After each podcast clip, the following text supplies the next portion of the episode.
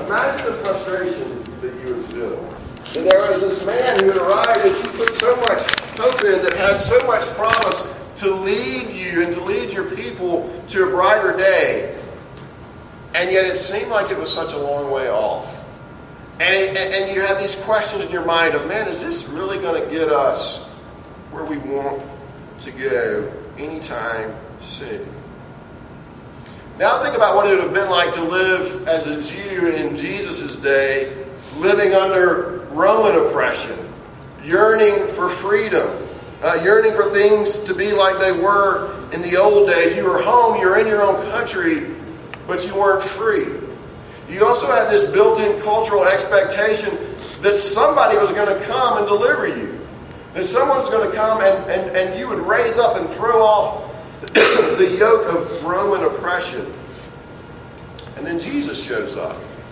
Another person who looks to be a hero shows up, comes on the scene, and Jesus announces the arrival of the kingdom. We saw this earlier in the book of Mark. Jesus says, The time is at hand and the kingdom of God is at hand. Repent and believe in the gospel. And then Jesus started on his tour of Israel, and he went from city to city, preaching the good news, healing the sick, driving out demons. But it didn't seem like he was making any move to raise up a rebellion, to try to throw off the Roman uh, oppressors. In fact, there were times when it seemed like he kind of wanted his identity to be concealed for the moment. Not completely revealed, at least. In, in Mark 3 1, whenever the unclean spirits saw him, they fell down before him and cried out, You are the Son of God. And he strictly ordered them not to make him known. He's like, Get, get off of Twitter. Don't be posting that. We're not letting the news out quite yet. How do you rally an army like that? How do you start a rebellion like that? And then he tells in this parable of the soils that we looked at a few weeks ago about uh, the ways in which different people would receive his message. Uh, and he essentially says there's four types of reactions to my message, and three of them are going to be bad. And then he goes on to his disciples when he's explaining this parable to them, and he seems to be saying to them that one of the functions of parables is actually, can be, to harden the hearts of those who hear them. Can you imagine the frustration at being his disciple. You weren't physically suffering yet, but you would be. And you'd certainly be asking yourself, what's he doing? What's Jesus up to? Where's all this headed? Are his words going to have any effect on anybody? And when in the world is he going to establish this kingdom that he keeps talking about? Because I can't, excuse me, because I can't see it, and I can't imagine it coming anytime soon the way he's going about things. We live 2,000 years uh, after the life of Jesus Christ. But I'm guessing that you feel the same sort of frustration at being his disciple at times.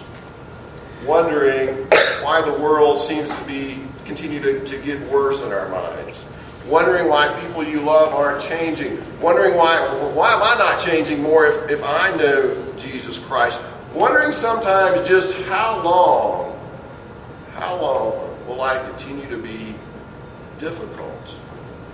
Being a disciple of Jesus still has its own share of frustration. Uh, he doesn't he doesn't do things the way I would like him to do uh, all the time. And he knows that. And so he comes to his disciples and he comes to us in this passage and both challenges us and encourages us in the midst of our frustration. So look with me. This is uh, the Word of God, Mark chapter 4, verse 21. And he said to them, Is a lamp brought in to be put under a basket or under a bed and not on a stand? For nothing is hidden except to be made manifest, nor is anything secret except to come to light. If anyone has ears to hear, let him hear. And he said to them, Pay attention to what you hear. For the measure, measure you use, it will be measured to you, and still more will be added to you. For to the one who has, more will be given, and from the one who has not, even what he has will be taken away. And he said, The kingdom of God is as if a man should scatter seed on the ground. He sleeps and rises night and day, and the seed sprouts and grows, he knows not how. The earth produces by itself first the blade, then the ear, then the full grain in the ear. But when the grain is ripe at once, he puts in the sickle because the harvest has come. And he said, With what can we compare the kingdom of God? Or what parable shall we use for it? It is like a grain of mustard seed, which when sown on the ground is the smallest of all the seeds on earth. Yet when it is sown, it grows up and becomes larger than all the garden plants, and puts out large branches so that the birds of the air can make nest in its shade. Many such parables, he spoke the word to them as they were able to hear it. He did not speak to them without a parable, but privately to his own disciples, he explained everything. Just pray with me. Father, thank you for giving us uh, your word this morning. I pray that you would help us to pay attention to what we hear. I pray indeed that you would give us ears to hear and to receive your word into our hearts uh, and to bear fruit in our lives. We ask it in Jesus' name. Amen. So, as disciples of Jesus, we are prone to get frustrated because the kingdom of God doesn't seem to be coming as quickly as we would like it to be in this world, I want us to look at these three parables, three of these parables here excuse me, and see what they have to say to us about the king and about his kingdom. So, three things they tell us. Number one, the king will bring light into the world. The king will bring light into the world. Number two, the king's word will have effect. The king's word will have effect. And number three, the king's kingdom will be established The king's kingdom will be established. Number one, the king will bring light into the world. Uh, in the first parable in this section, Jesus asked the question, Why do you bring a lamp into the house? Right. so uh, imagine in our world, if your power goes out and you go get your Coleman lantern and you light it, do you bring it in the house and put it under a basket? No. Do you bring it in the house and put it under the bed? No. You bring it into the house not to then just cover the light up, but you bring it in to bring light to the house. And the point I think Jesus is making to his disciples and to us is that, yes, at the beginning of his uh, ministry, there is some degree of hiddenness to the kingdom. The, the king may be concealed and not fully made known at this point. But he tells them, don't misunderstand this. Don't misunderstand this. Because just like a lamp is brought into a dark house to bring light, Jesus has come into the world to bring light. Uh, John chapter 8, Jesus says, I am the light of the world. Whoever follows me will not walk in darkness, but will have the light of life. And so Jesus may be a veiled king at this point in the Gospel of Mark for a moment, but who he is and how he's going to establish his kingdom are going to be more and more revealed. He will bring light into the world. His glory is going to be revealed. Romans 1, verse 4 Jesus was declared to be the Son of God in power according to the Spirit of holiness by his resurrection from the dead Jesus Christ our Lord. In his death and in his resurrection, the glory of Jesus, the light of Jesus is revealed to the world. And the day is coming when he's going to be more fully revealed. Philippians 2 God has highly exalted him and bestowed on him the name that is above every name, so that the name of Jesus every knee should bow in heaven and on earth and under the earth, and every tongue confess that Jesus Christ is Lord the glory of God the Father. So the day, the day is coming when he will be fully revealed and fully made known. Now, I want to I want to think about two things under each one of these parables. I want us to think about how these parables can encourage us and how these parables also can challenge us. First of all, how can this encourage us? How can this encourage us? I think this parable is encouraging to us as we think about how this has actually been true through the course of history that Jesus really has brought light uh, into the world.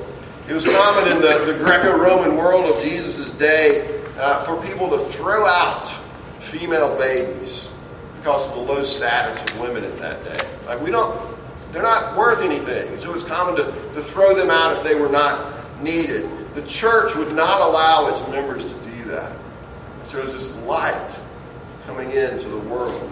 Uh, in, in that day, uh, because unmarried women were not valued, widows had to remarry within two years. And so the church was careful to provide financially for widows and to honor them so that they didn't have to immediately marry, remarry if they didn't want to. There was light coming into the world. Christians didn't believe in cohabitation. Uh, you had a man had to actually marry a woman and make vows to provide for her if he was to live with her, and that was for her protection, especially in that day where women were so uh, unvalued. There was light coming in the world. Pagan men were free to to have affairs and to have mistresses, it was just common practice, and nobody really questioned that. And the church said, no, you can't treat women in this way. And so light was coming into the world. In our own day, we referenced Martin Luther King Jr. earlier. Uh, when he led the civil rights movement, he didn't say, hey, white Christians, you need to be more secular. Now, he said, you need to actually live in line with what the Bible you profess to believe teaches. So light is coming in to the world. Christianity has changed the world. I think we can kind of, we get so, you know, we're, stuck in our own cultural moment and we don't realize how much Christianity actually has changed the world. That Christianity has brought the light of Christ into the world and it continues to bring a light of Christ into the world. And we ought to rejoice in that and remember that and be glad in that. And we ought to remember as well that just as Jesus brings light at, the macro level, he can bring light at the micro level into our individual situations as well. And so where there's darkness, and difficulty in your life, know that, that Jesus is the one can who can bring light into those situations that seem so dark. He is the one that can bring light as well. So we ought to pursue him and seek him that he would bring light into our darkness. The second way this encourages, I think, is to remind us that there is light at the end of the tunnel. Or maybe we ought to say, the one who is light is at the end of the tunnel. Uh, moms and dads, we've got a, we've got a lot of, of uh, young children. We've got those of you with multiple young children, those of you with newborns, uh, you desperately want to know, you desperately want somebody to tell you that there is light at the end of the tunnel. All right? And you're tired of feeling guilty because people say, it's going to go so quick, you need to enjoy this. Don't worry about that. All right? Because I'm here to tell you there is light at the end of the tunnel. There is a day where you're not, you're not going to have to change diapers 24 hours a day. There is a day coming where you're actually going to get some sleep. There is a day coming when your kids are going to be able to to buckle their own seatbelts, and you don't have to put on a 50 point safety harness. And that is a glorious day, all right? And you ought to, to look forward to that day. But as much as you look forward to that day, as much as you look forward to the light at the end of the tunnel that you feel like you're in, you're going to get to the end of that tunnel, and guess what? You're going to get to go down another tunnel. It might be better, better tunnel. It might be a worse tunnel, but there's going to be another tunnel. Uh, it might be something else with your kids. It might be you. It might be your family. Who knows what it's going to be? But there are going to be other tunnels that we have to go down. And so, as glorious as these milestones in life are, and as much as we rejoice when we get through one difficulty or the other, the light that we really ought to have our eyes focused on is that day when Jesus, in all his glory, is revealed when the, when the lampshade, as it were, comes completely off the lamp. And if you know him, in that day, you will meet him and you will become like him. First John tells us, because you will see him as he is. That we will be in the very presence of the one who is light itself. You will have reached the one who is the light at the end of the tunnel. And everything will be right, and everything will be glorious, because you will be in the presence of the one who is glorious. And everything sad come undone. Because the one who loves you will make all things new. So that's the, the light that we look to. and We're encouraged through the tunnels of life to look forward to. How does this challenge me? How does this challenge me? I think it challenges us by, by causing us to ask ourselves a question Is my life reflecting the light of Jesus to others? Is my life reflecting the light of Jesus to others? You know, our, our faces are always reflecting something. Um, I, I, took the boys to a Hornets basketball game last night, and because the team won, all of our faces lit up and reflect that glory. If you're on the losing team, then your face does the opposite and you reflect the sadness of the situation. When we're depressed, you can see it in our faces because all we can see is the difficulty of our circumstances, and that shows up on our face. So this challenges me to look to Jesus and to dig deep into Jesus for my good. Uh, the psalmist says, and I love that the King James translation, Psalm 43 5, and the word countenance, we don't use that, just simply means your, your face, okay? So, why art thou cast down, O my soul? And why art thou disquieted within me? Hope in God, for I shall yet praise him, who is the health of my countenance and my God. And so, it's good for me to look to Jesus and to hope in him. That's good for the health of my countenance for the health of my face. You'll see it in my face when I'm placing my hope in God. And when I'm doing that, that's not just good for me.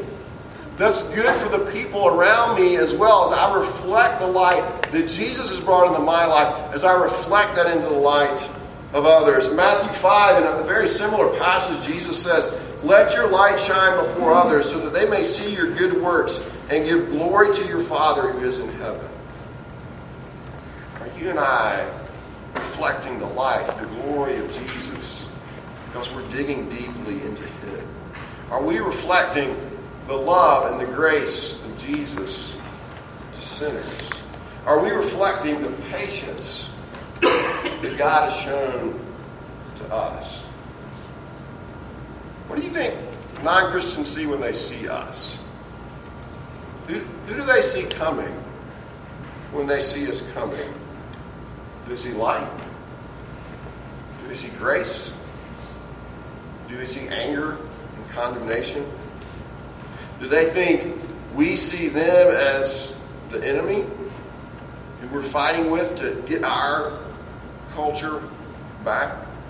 I heard a friend, I had a friend say recently that the evangelical church in America looks a lot like Tom Hanks at the end of Saving Private Ryan where he's dying and he can't do anything about it and he's angry about it and he's just firing randomly, angrily into the sky in protest. And he said, I think that's what the church looks like to the culture around us. We feel like we're losing influence and we're angry about it, and so we're just firing off shot after shot after shot. And is that really reflecting the light of Jesus?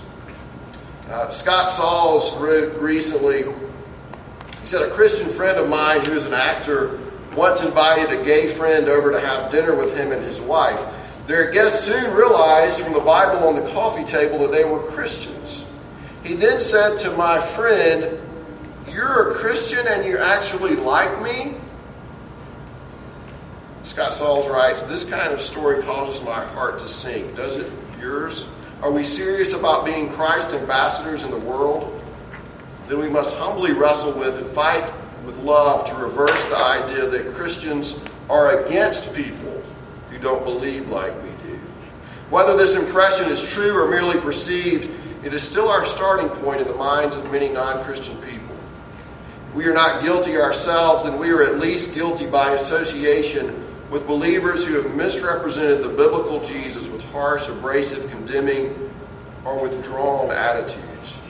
We must take personal responsibility as far as it depends on us to replace pictures of a false Jesus with pictures of the real Jesus, the Jesus who came full of grace and truth, and who even welcomed sinners and ate with them. What are, what are non Christians seeing when they see us coming? We're bringing not just truth, but grace and truth. Are we really reflecting the light of Jesus? Jesus comes into the world as a lamp to give light to a world that is in darkness. Be encouraged by that. Be encouraged by that. But be challenged by that to actually be one who reflects this light of Jesus to others. Secondly, King's word will have effect. The King's word will have effect. Uh, the next story Jesus tells here is about a farmer who simply goes around his field scattering seed. And every day, whether the farmer gets up or stays in the bed, those seeds seem to sprout and, and, and come up in his field, independent of the farmer who actually planted the seed. So here's a question um, How's Jesus actually going to grow this kingdom of his? If Jesus is bringing a kingdom. How's he actually going to grow this kingdom of his? Is he going to do it by raising an army? No. Is he going to do it by starting a political movement? No. He's going to do it by planting seed, by sowing seed. He's going to do it through preaching, through the proclamation of his word, through his disciples carrying to others the story of Jesus. You know, that seems like kind of a weak way to build a kingdom, really, doesn't it? We're just going to go preach and talk to people. Uh, Paul said it was actually foolish. This was what he thought about it, and he did it. Uh, he, he said it's through the foolishness of preaching, though, that God actually saves people and grows his kingdom. Uh, Romans 1 says that the gospel it is actually the power of God unto salvation. And so Jesus says to his disciples, here's how we're going to do this kingdom thing. I'm going to preach, and you're going to preach. And we're going to, to scatter seeds. We're going to be like that farmer. And I know you don't understand how that could possibly grow a kingdom. But it's going to happen independently of how good you are at it and how well you understand it, simply as you plant the Word of God. It may seem pointless, you may not see results overnight, but that seed of the Word of God is going to burrow down into people's hearts and sprout and grow and produce a great harvest. How does it encourage us? It's not all kind of obvious. How does this encourage us? It reminds us that the power of the gospel is not in me, it's in the Word of God itself. Uh, moms and dads, uh, if you haven't started already, isn't this great encouragement to sow the seed of God in the hearts of your children? Reading it to them, having them memorize it and store it up. If you have started already, isn't this reason to keep sowing, to keep planting these seeds of the Word? If you haven't seen results yet, isn't this reason to, to wait and to patiently hope in the providence of God and in His timing that that word in His timing will bear fruit? Uh, this encourages me when I preach the gospel. It ought to encourage Jim on Thursday night at the Inner City Revival, Sunday school teachers. It ought to encourage you because I know it seems pointless week after week when the children are like this you know, they're all around the room, and you're trying to teach your lesson, and you're going, I, uh, we could just as well be home watching television for all the good this is doing. That word that you're planting will bear fruit in their lives. Be encouraged. Be encouraged. Be encouraged when you share the gospel with your friends. Be encouraged when the people you are talking to or teaching have a blank face. Uh, when you like are thinking about something else, you're in a different place, you're tired, it's not your best work. Be encouraged. The Word of God is being planted.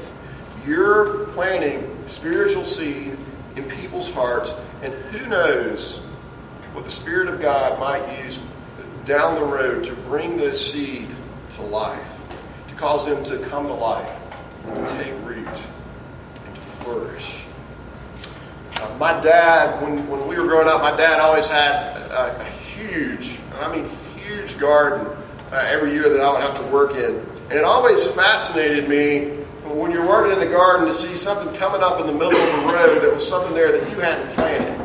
All right, so you got like these two rows of green beans or whatever that you planted, and then in the middle of them there's this watermelon seed coming up, and you're like, well, how in the world did this watermelon come up in the middle of the green beans? Well, often the way that happens was it came from the compost. Here are the compost is. The compost is like the mix of uh, apple cores and tomato peels and coffee grounds that my mom would throw in a bucket. And you know, in, in lower Alabama back in the day, you didn't buy a fancy compost bin from Restoration Hardware or something and get all fancy in your yard. You would you would take the compost and you would just throw it in a pile next to the garden, and that's where you went and dug earthworms when it was time to go fishing. If you didn't do that, you would just throw it down the middle of the rows. And eventually it would get plowed in. Well, what would happen there? Well, sometimes you throw out a watermelon rind in the middle of the road. A year later, you didn't really realize you were planting it there. You had planted a watermelon right there. There it is popping up in the middle of the row of green beans. Sometimes when I preach, when I teach, I feel like I go home and say, Man, you just threw out a bunch of compost today. Like that was that was basically what that was. That was the quality of the work today. That wasn't my A game. That wasn't even like a D level game. That was just that was just a bad day. And maybe you know that feeling where you've tried to lead a Bible study. You're like, oh my goodness, what did I just do? Or you've tried to share the gospel with somebody and you walk away going, that's never going to have any effect in that person's life. That was just compost. But if you're proclaiming the Word of God, guess what? There was seed in that compost that you just threw out in the midst of all that junk. There was the seed of the Word of God. And you don't know how that's going to sprout from what you threw out one year, five years, ten years from now. Because the power isn't in you. The power isn't in me. The power is in the Word of God. So be encouraged as you sow the Word of God. But then, how does this challenge me? It forces me to ask myself the question Am I sowing the Word? Am I sowing the Word in my own heart? Am I sowing the Word in my children's hearts? When I interact with people that don't believe, you know, we don't want to be like those people who just memorize a list of Scripture and the first time you have a chance to share the gospel, you just kind of vomit Bible verses all over them. All right? But we can kind of go to the other extreme because we don't want to be that person. And so we're like, oh, I don't, don't want to bring the Bible into this conversation. I don't want to be one of those Bible thumpers. I think this challenges, challenges us to think about how do I winsomely and lovingly bring the Word of God into my conversations with those who don't believe. Because I actually believe that the Word of God has power. That the Word of God has power. The king will bring light into the world. The word of the king will have effect. And then finally, the king's kingdom will be established. Uh, Jesus teaches us this with, a, with finally with a parable of the mustard seed. The mustard seed was known to be the smallest seed that you planted in the garden, but it grew up to be one of the biggest plants, so big that birds would come and perch in this plant and find shade from the sun. Uh, the Old Testament prophets used this picture of birds uh, perching in the limbs uh, of, of, of the trees to foreshadow the days when the Gentiles would actually be brought into the very kingdom of God. And so the simple message in this parable, is don't despise small beginnings. Don't despise small beginnings. And don't be fooled. The kingdom of God, no matter how things may appear at the moment, will continue to grow until people from every tribe and every nation find shelter in the branches of the tree of the kingdom of God. Good Friday, 2,000 years ago, a carpenter died on a tree. Probably seemed pretty insignificant to most of the people in the world of his day. That's just another guy that the Romans killed. But today, that cross, that tree, casts a shadow that continues to grow and grow and grow. And weary, sin sick people continue to find shade and shelter under that tree, under the shadow of the cross. So be encouraged. Uh, as C.S. Lewis said, Aslan is on the move. God is at work. And sometimes, though he's most at work, sometimes he's most at work, the light is getting ready to break out when things actually seem the darkest to us. So be encouraged, even when it seems dark. The kingdom is still growing. The kingdom is still growing. And be challenged. There are people who need to hear about this tree. There are people who need to hear about this cross. There are people who need to hear the message of the gospel and find rest in its shade. You pray for those people. You speak to those people. Go. Tell those people by the kingdom, by the cross. Oh, the king will bring light into the world. The king's word will have effect. The king's kingdom will be established. I want to close with, a, with my own parable for you. Uh, this is actually a, a true story, but I think this is a picture of how this kingdom grows. Uh, we've had some, some great musicians pass away uh, this year. I don't have any Prince stories yet. Uh, but, but two weeks ago, uh, country music legend Merle Haggard passed away. Uh, Merle Haggard grew up rough, to say the least. There was a time in his life when he was actually living in a boxcar that his dad had converted into a place for them to live. Uh, he said that that after his dad's death, his life basically went off the rails, and he spent 10 of the first 20 years of his life either running away or in prison. I mean, that's basically who, his was, who he was.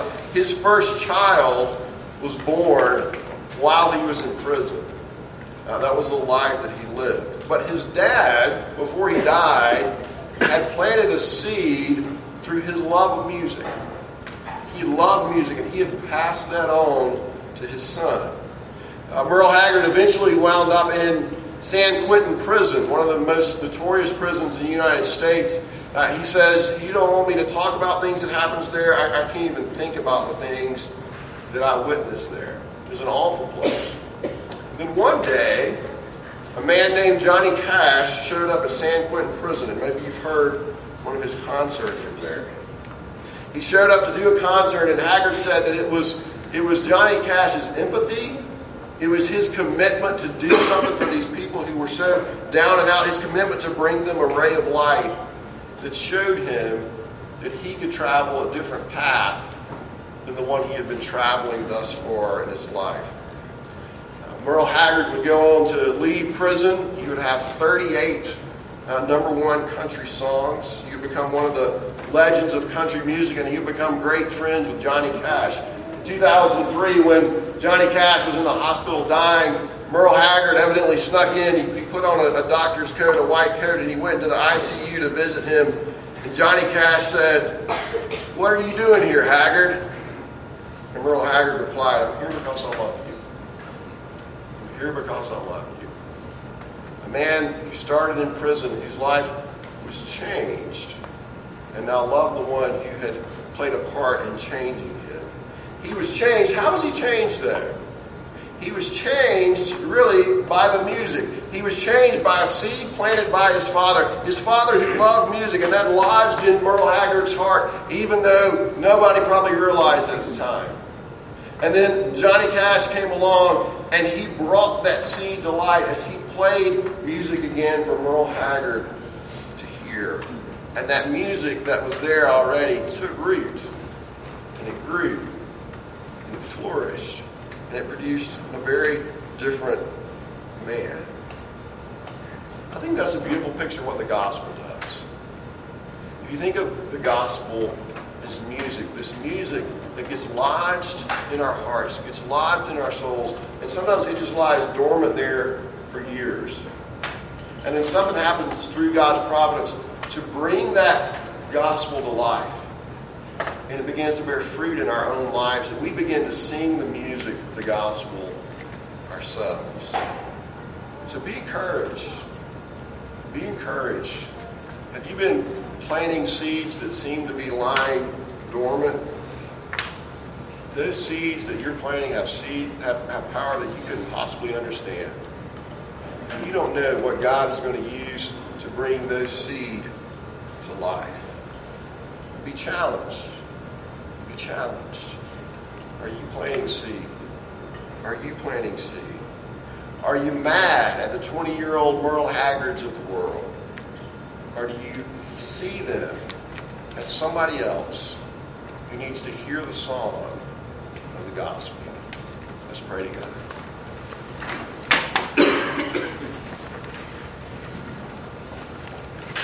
Father, we pray for something much more than music, even though it is powerful to take root in our lives.